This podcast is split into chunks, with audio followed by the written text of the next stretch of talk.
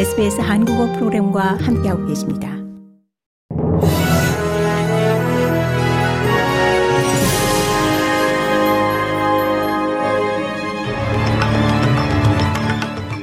(2024년 1월 16일) 화요일 아침 SBS 한국어 간추린 주요 뉴스입니다. 보호단체들이 휴전 협상을 지속적으로 추진하고 있는 가운데 페니웡 외무장관이 중동 방문의 첫 번째 목적지인 요르단에 도착했습니다.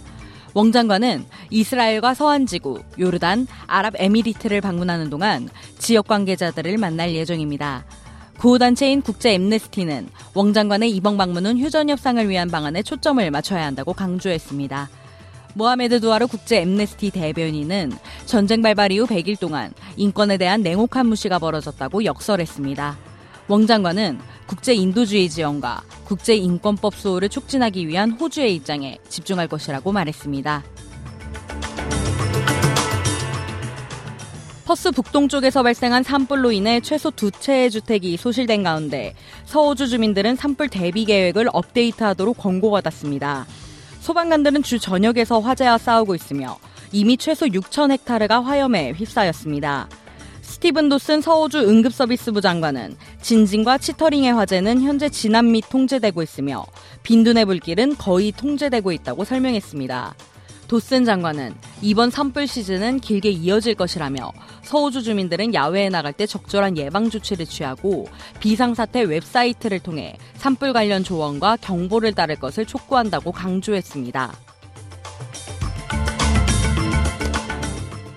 호주 북부는 비와 강풍으로 인해 여러 주와 territory에서 추가 홍수가 발생할 것으로 전망됩니다.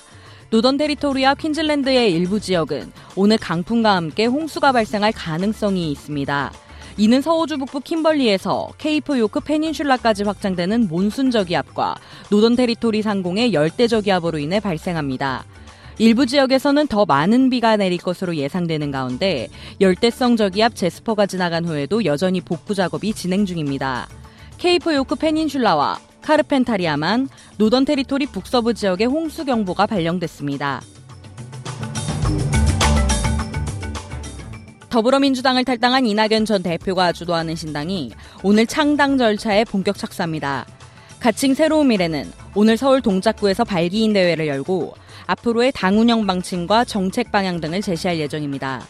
이 자리에는 연대 가능성이 거론되는 개혁신당 이준석 정강정책위원장과 미래대연합의 김종민, 조홍천 창당준비위원회 공동대표 등도 참석합니다. 제3지대 빅텐트론의 핵심 인물로 거론되는 이낙연, 이준석 두 사람의 대담 영상도 오늘 공개될 예정입니다. 이상 이 시각 간추린 주요 뉴스였습니다. 뉴스의 김하늘이었습니다.